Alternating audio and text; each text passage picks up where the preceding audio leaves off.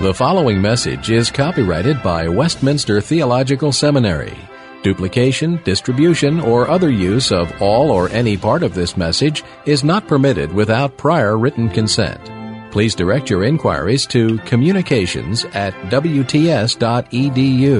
For all other information, please visit the main website at www.wts.edu.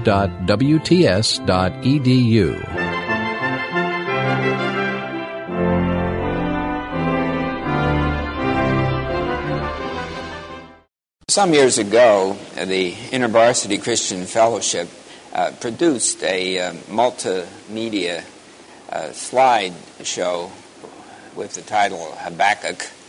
There were five screens used in the production, and uh, the viewer was inundated in a torrent of images. The result sometimes was a kind of disorientation in the wraparound of sign and symbol. Well, that uh, sense of vertigo uh, might be shared by a preacher who tries to do justice to biblical symbolism.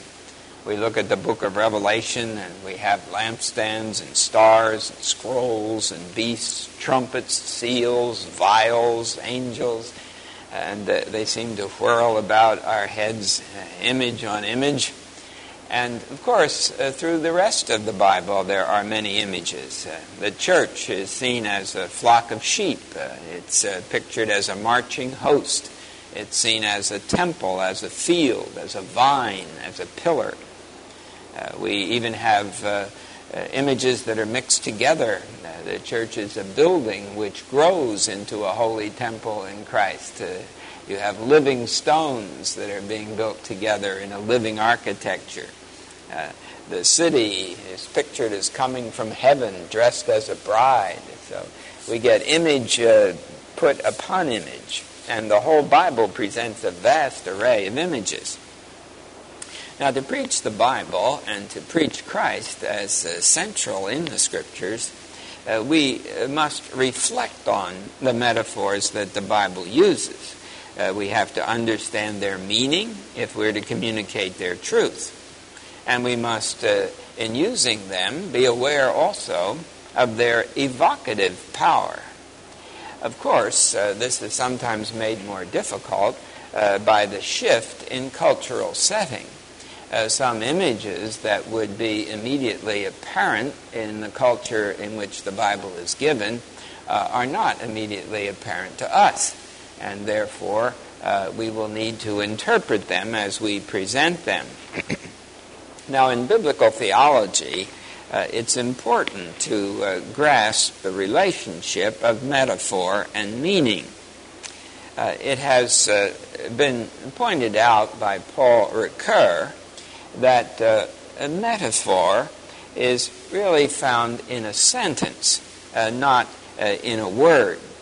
You know, there's a substitution view of metaphor uh, the Oxford Dictionary defines metaphor as the figure of speech in which a name or descriptive term is transferred to some object different from, but analogous to, that to which it is properly applicable. Now, this view sees metaphor as the result of substitution. Uh, you may wish to say that a man eats too much. Instead, you say that he is a pig. Since in the context, an affirmation about a man, it's evident that the full sense of pig cannot be meant, the interpreter searches for some secondary or derived use of pig that will fit the content. He finds it in the common association of greedy eating with the pig and concludes that he's meant to understand that the man is a glutton why then did not the communicator say what he meant in the first place? Why require the receptor to do a double take? Well, various reasons may be given. Uh, perhaps the more vivid language will keep the hearer awake. Uh, the, the fleeting vision of uh, the man in question undergoing a porcine metamorphosis uh, could be mildly entertaining. Or, or, perhaps the stimulus is more to analysis than to imagination. We like to work puzzles, and uh, the quick solution of this little puzzle uh, makes the hearer a satisfied participant in the language game. In any case, the substitution view focuses on the word and makes a strong case for the definable meaning of metaphorical expressions. At the same time, it's a case against their necessity. We need only to insert the language for which the metaphor is substituted, and we have the meaning uh, without the metaphor. But as has been pointed out by uh, Herbie Rieckhoff uh, in a book that he's written on, about uh, the function of metaphor in theology, uh, this understanding of metaphor uh, confuses usage with use.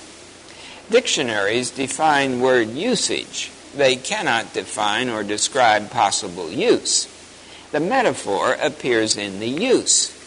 The terms of a metaphorical statement must carry their normal reference in order for the metaphor to convey its meaning. Indeed, if a term is used separately in a trite metaphor, it may acquire an unusual meaning that the dictionary will finally list. Pig, for example, in Webster's Seventh Collegiate Dictionary, has among its definitions one resembling a pig, and slang an immoral woman. When we use the word pig in one of its possible dictionary meanings, a meaning which has been established by usage, we are no longer speaking metaphorically. The metaphor has now faded and we have a, direct use of the term.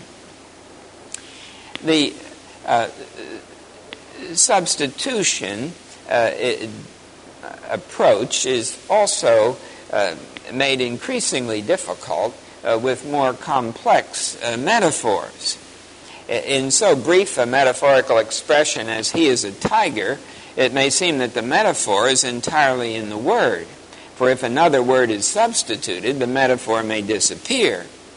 Uh, to say he is aggressive is not metaphorical. When the metaphor is more complex, the substitution paraphrase becomes more difficult, although not impossible. Uh, the prophet Amos cries, The lion hath roared, who will not fear? And then he proceeds to give a paraphrase The Lord God hath spoken, who can but prophesy? Amos 3 8. But the complexity becomes overwhelming when Jesus says, I am the true vine, and my Father is the husbandman. Every branch in me that beareth not fruit he taketh away, and every branch that beareth fruit he cleanseth it, that it may bear more fruit. The image of the vine, as it is used in the sentence, recalls the prophetic figure of Israel as the vine and God as the vine dresser in Isaiah 5 and uh, Psalm 80, where Israel is called the vine.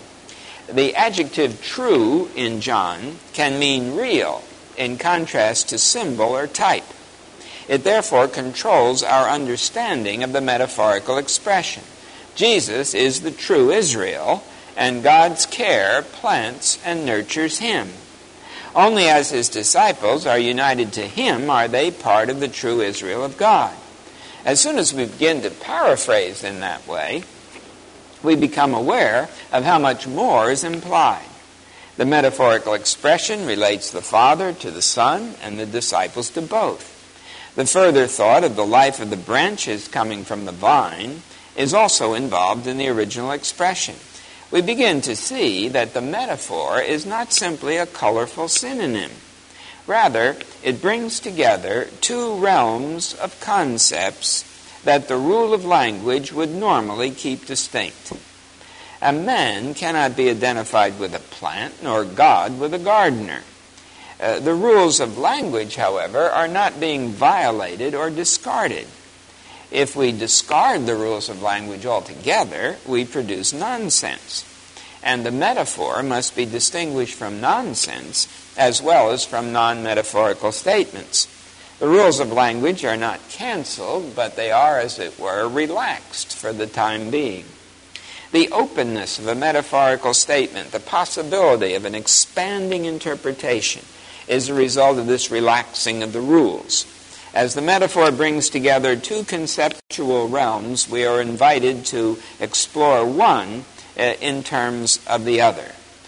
So, in the example of Jesus as the vine and the uh, gardener, uh, we have the, the literal vine and gardener, which are the subsidiary subject, and uh, that subsidiary subject of uh, the image that we know of the vine and the gardener uh, becomes a kind of filter through which we see the principal subject, the relation of God to Christ and to us. Now, the principal subject also interacts with the subsidiary subject. The distinction between Christ and his disciples pushes the hearer to reflect on the distinction between the stem of the vine, to which it is cut back annually, the, the sept, and the branches that grow from the stem. Metaphor, then, is not a simple matter of uh, substitution, but it's found in the context of the discourse, not in one word, whether a noun or another part of speech, but uh, the sentence. Now, Paul Ricoeur would push beyond this to consider the place of metaphor in discourse. In the vine and branches example, our interpretation of the metaphor depends not only on the statements quoted above, but on the context of the discourse of Jesus recorded in John's Gospel, and on the universe of discourse that includes the Old Testament background and the use of the metaphor there. That is to say, not only Isaiah 5, but also Psalm 80. Metaphor, then, uh, proposes a redescription of reality. Um, even looking at the discourse context does not adequately account for the function of metaphor. By creating a fictional structure of reference, the metaphor may redescribe reality and in that way express a poetic truth that stands in tension with the truth of ordinary understanding in a way that may be compared to the tension in the structure of metaphor itself. Uh, summarizes, and I quote from him From this conjunction of fiction and redescription, I conclude that the place of metaphor, its most intimate and ultimate abode, is neither the name, nor the sentence, nor even the discourse, but the copula of the verb to be. The metaphorical is at once signifies both is not and is like. If this is really so, we are allowed to speak of metaphorical truth, but in an, in an equally tensive sense of the word truth. This tensive structure of metaphorical language does imply that not all language can be reduced to metaphor, as has sometimes been held. It's been said, for example, that uh, metaphor is the human method of investigating the universe, and that uh, metaphorical groping describes the movement of the human organism in all its areas of discovery. Uh, we figure the unknown with ourselves. Uh, but of course, there's a problem here. If everything is metaphorical, uh, then we have no criteria for judging metaphor. If thought is metaphorical, everything is possible. That is, if all thought is metaphorical, everything is possible, everything is permissible, and uh, we would come up with uh, uh, Christianity void of content and uh, merely an ideology. The very fact that metaphorical expression can be made a subject of argument and that sweeping claims can be made for it would seem to show that metaphors do have a place and do not fill the entire horizon of language and thought. Without an accepted order of reality to which conceptual language refers, the deviation that constitutes the metaphor could not be recognized, and the tensive relation of the metaphor would not exist. Now, I want to think for a moment about metaphors and models. A particular interest to the theologian and preacher is the relation between metaphor and model. Some biblical metaphors have been made models in theological discourse. Uh, for example, Avery Dulles, the Roman Catholic theologian, has examined models of the church in a book by that title, uh, noting that some of these have been drawn directly from Scripture. Following Vatican II, there's been a vigorous discussion among Catholic theologians as to the sense in which the people of God model is to be seen as supplementing or replacing the body of Christ model that had become standard for Roman Catholic ecclesiology especially since the publication of Thomas S. Kuhn's uh, book, The Structure of Scientific Revolutions, the discussion of the role of models in science has spread far beyond the fields of the philosophy and history of science. In particular, the place of models in theology has become a renewed issue. Do the metaphors of the church in the Bible offer a basis for the elaboration of models that may function in ecclesiology in a way that is similar to the function of models in science. Now, Max Black sees models as closely related to metaphors. There is similarity, he says, between the use of a model and of a metaphor. And I quote, perhaps we should say, of a sustained and systematic metaphor. That is, he's suggesting that a model is a, a sustained and systematic metaphor. Like metaphors, models in science bring together two separate cognitive domains to produce insight. Models are used in science as instruments for discovery, not just as means for description.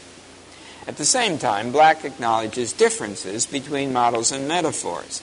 Metaphor is best limited to relatively brief statements, while the model is extended and elaborated the metaphor operates with common sense, uh, excuse me, with commonplace implications, while the model brings into relation with the principal subject a subsidiary subject that is already framed as a well knit theory. Black raises a further possible difference when he points out that a scientific model may be checked for validity. A deductive correspondence cannot be expected, but in principle at least, the goodness of the fit can be investigated apart from the pragmatic test of the fruitfulness in discovery. Ricoeur sees an analogy between models in science and metaphor in poetry. In scientific language, the model is essentially a heuristic instrument that seeks, by means of fiction, to break down an inadequate interpretation and to uh, open the way for a new, more adequate interpretation. With Black, Ricoeur sees the model as an instrument of discovery, using a rational method with its own principles. Further, the scientific model involves a redescription of reality.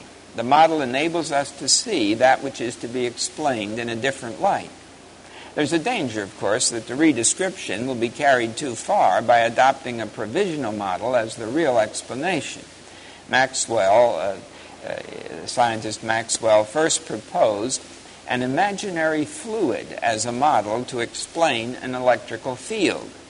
He described it as a collection of imaginary properties, including incompressibility. Later, he and others began to speak of ether in a realistic idiom.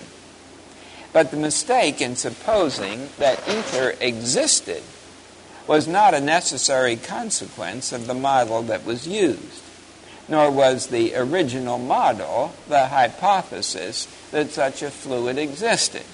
Now, I call attention to that, you see. Ether was first projected as a model, as a way of viewing an electrical field, and then later there were some who supposed that uh, ether did actually exist, uh, so that uh, the model uh, became a source really of misunderstanding. Uh, uh, sees the literary parallel to the scientific model not in the brief metaphor, but in its extension, the allegory or tale of fiction. He appeals to Aristotle's analysis of tragedy. Tragic poetry, Aristotle said, is an imitation of human life, mimesis, imitation. But this imitation passes through the creation of a tale, the myth, mythos, which has a structure and order not found in the dramas of daily life. The mythos, Ricoeur suggests, is metaphorical much as a model is. He compares it to the root metaphor of which Black speaks, a master metaphor, an archetype that stands as a model, offering a network of organization in terms of which we may gain a new perspective on what we seek to understand, the events of life.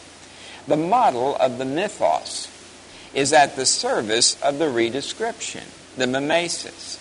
The imitation is the denotative dimension of the mythos. Uh, that is to say, uh, while when you read in a, a Greek uh, tragedy, uh, you read the development of the storyline, well, that's the mythos. Uh, that gives order and structure to the description of the experiences of the actors. But the experiences themselves are experiences that we can understand and share with and uh, identify with. And so, uh, the experiences of our lives, uh, tragic or otherwise, are then taken up and given a new interpretation, a new way of being seen and understood by their being fitted into the storyline of the mythos. Uh, so uh, it's interesting that Ricoeur would see in literature something that is somewhat analogous uh, to the model in science. Now, of course, Kuhn's argument was that in the development of the history of science, it, uh, uh, study did not go forward by a steady upward gradient. Uh, we didn't, uh, scientists didn't continue just to learn more and more and uh, build on what had been discovered earlier. Uh, rather, he contended, scientific discovery went forward by jumps. Uh, that is to say, there would be a model, and all scientific discovery would be related to investigations of that model, and then the model would be discarded for a better model uh, when it became too cumbersome to use. Now, of course, a good illustration of that would be Ptolemaic and Copernican uh, astronomy uh, Ptolemaic astronomy uh, continued, you might say, long after it should have been abandoned. Uh, but it continued with more and more elaborate uh, mathematical efforts to account for the movement of the planets and the stars on a, a, a geocentric basis. but when it was proposed that instead of the planets going, the um, planets and the sun revolving around the Earth, the Earth revolved around the sun. Uh, that was a whole new model. And then, of course, that gave rise uh, to a tremendous amount of further discovery and investigation. Well, Kuhn argues that all scientific research uh, requires uh, a kind of model uh, which is uh, made the base for that which develops. Uh, uses the par- parallel of metaphor with model to bring to light a further implication of metaphor, the concept of metaphorical truth. He presents this not only as a defensible, but a necessary implication of metaphor springing from its redescription of reality. At the same time, he clearly shows the tension that must exist between the metaphorical redescription and the description that it replaces or seeks to disclose. Now, in the vast range of metaphorical expressions presenting the relation of God with his people, the concept of metaphorical truth seems to meet us at every hand. The redescription of reality that shows God, then Christ, as the shepherd and us as the sheep provides such rich insight that we often lose sight of its metaphorical structure. Then we learn, for example, that Oriental shepherds were known to sleep across the only opening of a stone sheepfold where wood for a door was not available. Jesus' statement, I am the door, after he's identified himself as the Good Shepherd, suddenly acquires fresh metaphorical power because we have uh, come to appreciate afresh the, uh, the information of what might be called the filter, the secondary subject through which we see the original subject. Very well, then, uh, whatever uh, we may uh, conclude about the way in which uh, metaphor uh, conveys meaning, uh, we are faced with the importance of metaphorical structures, especially major metaphors, what we might describe as model metaphors in the Bible. And the discussion to which I alluded a moment ago about the doctrine of the church uh, at Vatican II is a good example of this. Uh, the argument being uh, should the model of the church as the body of Christ, which had become standard in Roman Catholic Orthodox uh, uh, orthodoxy, uh, Thomistic theology, if this image of the body of Christ is to be supplanted by another master model, the model of the people of God. And uh, you can see that there would be good many implications in that. The body of Christ uh, image, the way, which, the way in which it was used in Roman Catholic theology, uh, was uh, in the setting, in the context of a sacramental uh, view, of course. It was because of the uh, sacrament of the Lord's Supper, the, the Eucharist, that the body of Christ model was seized upon and the uh, unity of the church uh, was interpreted in terms of the sacramental unity. And therefore, to substitute for it the people of God model uh, would give a different cast to the structure of Roman Catholic theology. Now, uh, Reichoff, in the book that I mentioned, uh, argues that, strictly speaking, uh, Roman Catholic theology ought not to make either model supreme uh, that uh, the definition of theology ought not to be in metaphorical terms, but in, in uh, uh abstract conceptual statements. Uh, now, you'll notice in that connection that the Westminster Confession, uh, where it defines the church, defining it as visible and as invisible, you'll notice that if you look at the Westminster Confessional Statement, you will see that uh, it uh, joins the various images of the church in the Bible uh, to those two headings. It selects the images that seem to be most akin to the thought of the church as visible on the one hand, and then it selects images that it thinks speak of the church as invisible on the other hand. So the method that the um, uh, Westminster Confession uses uh, is not to ignore the metaphors of the Bible, but rather to provide the direct uh, statement, the d- definitive statement in a general conceptual framework, and then to add on the metaphors so that they uh, uh, will not be ignored. Now, you see, when we consider typology, we're thinking about a specialized use of uh, the metaphorical. You're thinking of that which points uh, beyond itself. And as we've seen, it's progressiveness in the history of redemption that gives us the foundation for uh, the, the, the typological structure. In other words, what I'm proposing is that we have the plot of the history of redemption. And uh, to use uh, uh, Ricoeur's uh, statements about Aristotle. Now, don't misunderstand what I'm saying here. But you see, Aristotle is saying uh, the myth of uh, uh, the myths that are taken from Greek tradition uh, provide the storyline. And then, uh, within the framework of that storyline, uh, you have the experiences of daily life uh, the, the, the mimesis, the, uh, the remembrances, the recollections uh, th- that uh, call to mind our own experiences.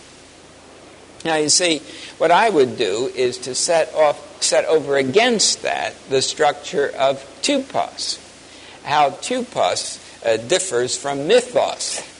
Uh, it, is, it is not a matter of indifference to typology as to whether the events occurred or not. Because the type is not a mere metaphor. And the storyline of the Bible is not fiction. It is not like a myth, which just gives us a connection uh, under which we can subsume description of experiences. Now, if we approach the Bible in a moralistic way rather than in a typological way, uh, then we can fall into that trap. Uh, then you see, there will be no difference in fundamental principle uh, between the way in which uh, a citizen of Athens uh, could identify with um, a, play uh, by Euripides or a play by a tragic poet. Um, there'd be no difference between the way in which a citizen of Athens could identify with the actors in a play uh, and the way in which we would identify with the experiences of Abraham or of David or uh, of uh, one of the other figures from the Old Testament. And what I'm uh, trying to propose is uh, that that's not the case. That the Bible does not give simply a storyline which could just as well be fictional, and then experiences with which we can identify, experiences uh, that uh, call to our mind, experiences that we ourselves have had or experiences that we might have. Uh, you see, uh, we, we cannot view the matter as though that's all that happens uh, in uh, biblical accounts. That the storyline could just as well be fictional, and uh, our identification with the experiences uh, could be just as legitimate. No, that's not the case, because the biblical accounts are historical.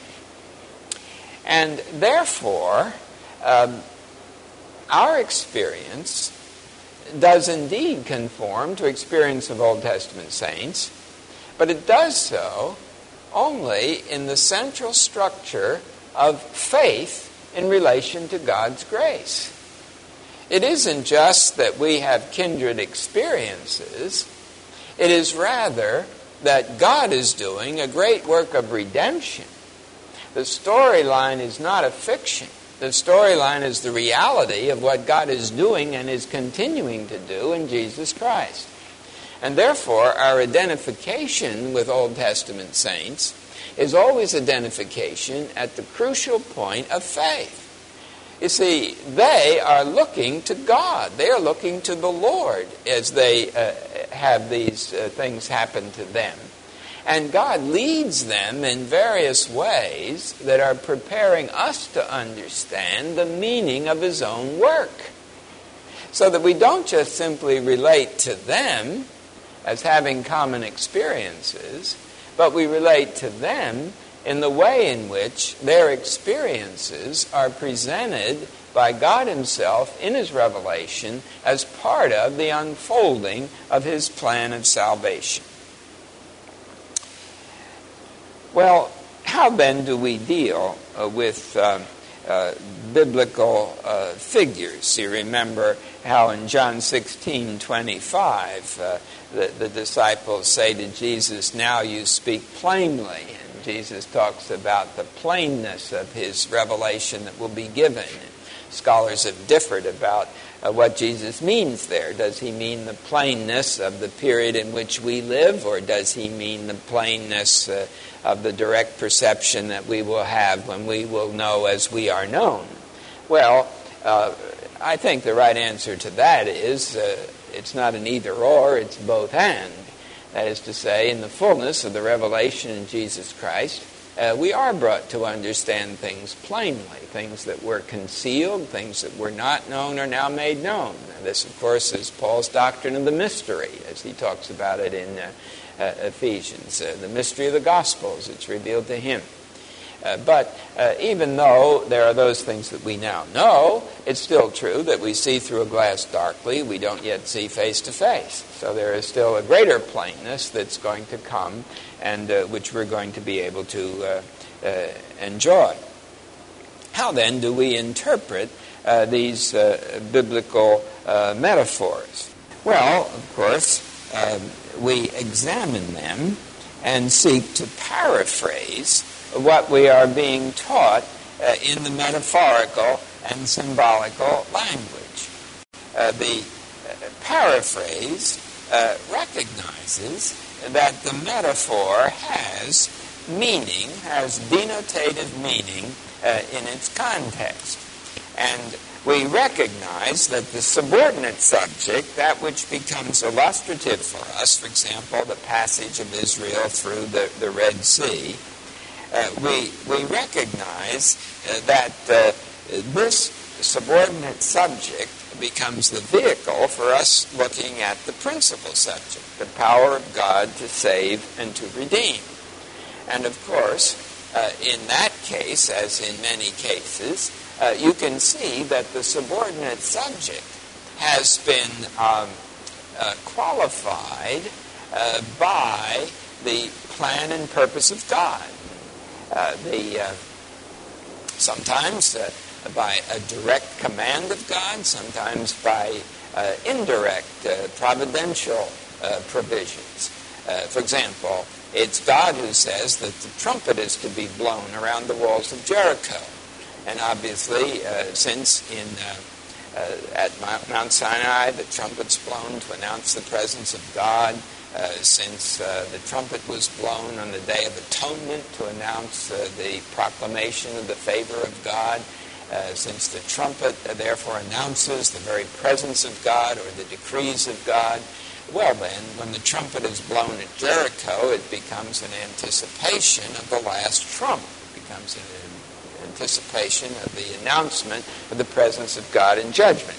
Well, now there's a case, there's an instance where God uh, qualifies the what we could speak of as the subordinate subject uh, of the metaphor. Uh, see, there's kind of a model here, a, a model metaphor, and the subordinate subject is structured by God's uh, will so that it better serves as a, uh, a metaphor uh, for the principal subject, which is the announcement of his power and glory and uh, uh his coming ultimately in judgment.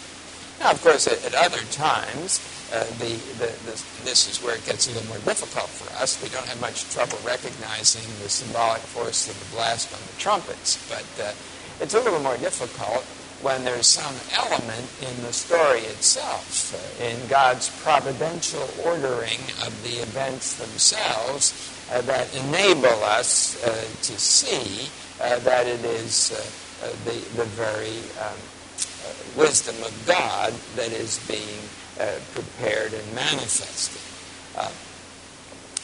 obviously, the, the two are um, interrelated.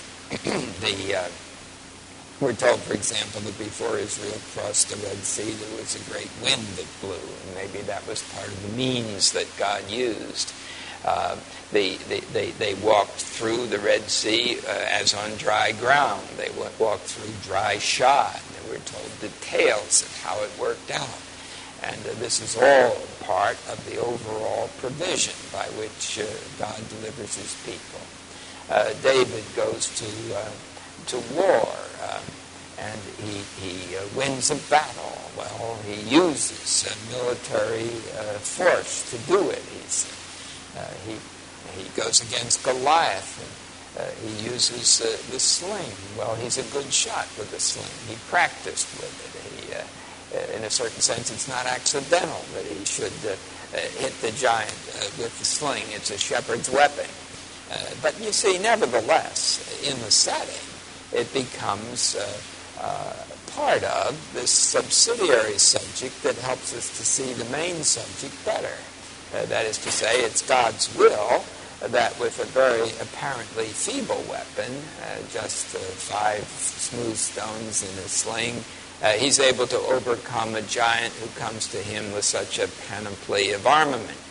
so that what happens in the course of uh, God's providence in what we might regard as a kind of commonplace uh, context, uh, what happens is nevertheless ordered by God so that it can have a, a force uh, which is uh, typological.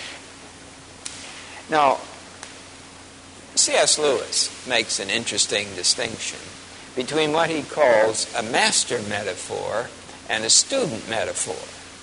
He says a teacher who's trying to explain something that the student doesn't understand at all uh, may use a metaphor uh, to give the student some understanding of it. Uh, the idea of a fourth dimension, for example. A teacher in uh, physics might use some illustration, some model that would uh, help a student understand what the what the mathematical fourth dimension might mean. Now, presumably, the teacher knows a good deal more uh, than the student does about the fourth dimension, and you might say that all the student can gain about the fourth dimension is what the teacher told him in the uh, metaphor. That's, that's the only knowledge he has. Whereas the teacher has much more knowledge. So you see, the metaphor uh, operates differently vis a vis the teacher and the student in that situation. Now, you see, that's how it is with us. Uh, God reveals himself in many ways, metaphorically, t- typologically. He uses uh, images and symbols to convey the meaning. And in some cases, uh, the only way, uh, indeed, you might say, in a certain sense, it's always true for the deep mysteries of God, that the only way in which we can understand them is, uh, to some extent, through symbols. Uh, God presents himself as though he were a human being uh, so that we can understand him. I, am speaking now of the anthropomorphisms of Scripture, uh, but nevertheless, um, that which is revealed is true. All that we can understand of the metaphor, all that we can understand of, of many of the mysteries of the divine being uh, are expressed metaphorically and yet they are they are true and they are real revelation of God. Yet for God Himself, who speaks this metaphor to us, He of course understands what we can understand only uh, through types and symbols. So there's a certain sense in which, even in the fullness of revelation in Jesus Christ, we are not yet given all that floodlight of revelation that we will have when we get to glory. But even then, it, it, the fullness of the revelation will come to us uh, through Jesus Christ our Lord. So we can often paraphrase metaphors in order to explain what they mean. But we don't simply discard the metaphor, even when we explain it. And in preaching and teaching, uh, it's wise not to discard the metaphor.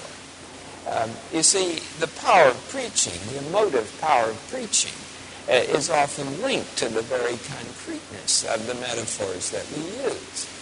Uh, if, uh, uh, if the Word of God tells us, like as a father pitieth his children, so the Lord pitieth them that fear him.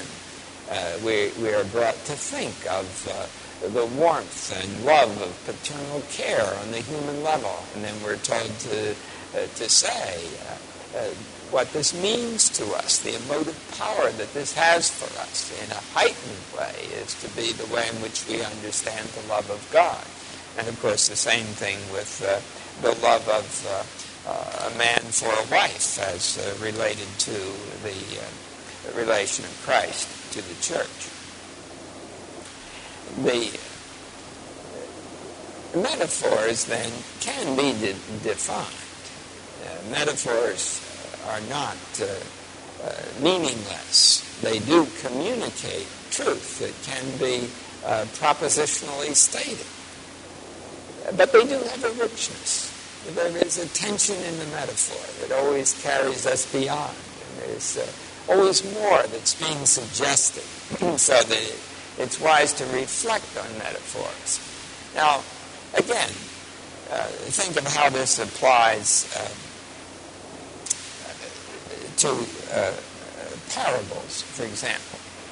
Um, there was um, originally uh, the wildest kind of interpretation of parables where any uh, incident uh, in any parable anywhere was made uh, symbolical of some spiritual reality. Origen, again, you know, did a lot of that sort of thing. And you probably heard preaching along that line uh, regarding, say, the parable of the Good Samaritan. where perhaps uh, the uh, the donkey on which uh, the wounded man was put uh, becomes the church, and the two coins that he left to take care of him are the two sacraments, and uh, all sorts of uh, wild symbolic uh, meanings are assigned to the, the elements in it. Now, of course, part of the problem there is this uh, substitution view of metaphor, if you will, that metaphor is only one thing for another thing and not taking account of the, the parable as a whole. But then, as parables were better understood, uh, the German uh, writer Jülicher, uh, particularly, uh, back in the last century uh, stressed the need for a point of comparison in interpreting parables. And he said that you can interpret the parable only in the light of the tertium comparationis, that is, the third thing in terms of which the parable is to be interpreted. So you don't uh, look for every detail in the parable, you look for the point of the parable and what it is that is being interpreted. Um, uh, for example, in the parable of the sower, uh, it's uh, not just that there are all these different kinds of uh, uh, fields, uh, different kinds of ground in which the seed can be sown, but there's also the difference in terms of fruitfulness 30, 60, and 100 fold. So the real thrust of the parable is the basic distinction between fruitful ground and unfruitful ground. It's a, it's a double distinction, and the other distinctions are subdivisions of that. So you get the structure of the parable as a whole. However, uh, that too, that principle of Jülicher that you have to find the, the uh, point of uh, comparison, uh, that also can be carried too far. Because you notice that when Jesus interprets that very parable, uh, he doesn't hesitate to identify uh, point by point the, the different uh, elements. Uh, the, the birds that pick up the seeds have the significance of Satan taking the word out of the hearts of people. So it's clear that uh, in the parables of Jesus, uh, there is a great, great richness of metaphorical structure. And not only is the main point of the parable to be understood in terms of what you might describe as a model metaphor, uh, but also the individual parts uh, of the parable uh, may have significance. How then do we interpret them? Well, uh, we must reflect on the elements of the parable to see uh, where they have background in the history of Revelation, where they have background in terms of God's revelation. And uh, where Jesus uses a term that has a clear significance, uh, when he speaks of uh, light, for example, uh, it's not improper to, to take account of that because Jesus is speaking in that broad uh, context. And so we must take account of the details of metaphorical use, but neither may we ignore the, the main thrust of that which is being presented. Uh, another uh, instance of that sort of thing. Uh, think of the symbolic presentation of Jesus uh, at the beginning of the book of Revelation. Uh, you may have seen uh, efforts to paint the Christ of that vision that John had. And I dare say if you have, you've been struck by their bizarre character. certainly, the more modern, uh, or more abstract, perhaps I should say, the more abstract an artist is, uh, uh, the more, uh, the better he's prepared to handle that uh, vision of Christ in Revelation. Uh, because, you see, the various, what we're given there is not an overall view, it's not a gestalt in which we have an overall vision of Christ seen as a unity what you really have are elements taken from the symbolism of the Old Testament uh, to describe Jesus Christ. Uh, the white hair, of course, refers back to the vision of the Ancient of Days in Daniel. Uh, the uh, feet uh, glowing uh, as with fire represent, of course, the, the judgment of Christ, the sword coming from his mouth. These various elements are like a kind of mosaic uh, which give us a picture of Christ, and they are they are to be understood in terms of their uh, particular uh, reference and not in terms of an overall impression. Well, then, in exegesis, as we work with the metaphorical, we must always, in the first place, establish the commonplaces in which the metaphor exists. If you're going to interpret any metaphorical language, you have to take seriously the cultural and linguistic context. What does it mean? If the Lord is called the shepherd, what were the practices of the shepherd? Uh, was it true that kings and rulers were called shepherds in those days? Yes, of course they were. You see, these things we, we have to take account of. And in terms of the history of the Bible, we must take the history with full seriousness. What happened? What went on? Uh, we're not just looking for, you see, we're not just looking for uh, occasional little gems of imagery that we can pick up as we go by. We're looking to see what the story tells us, uh, what it means. And only in the light of that meaning can we project uh, a further depth of meaning, uh, which is the, the prospective aspect looking forward to when uh, the Lord Himself comes. Establish the commonplaces in which the metaphor exists. Establish the scriptural context of the figure. that is, we're concerned about the Old Testament usage of the figure.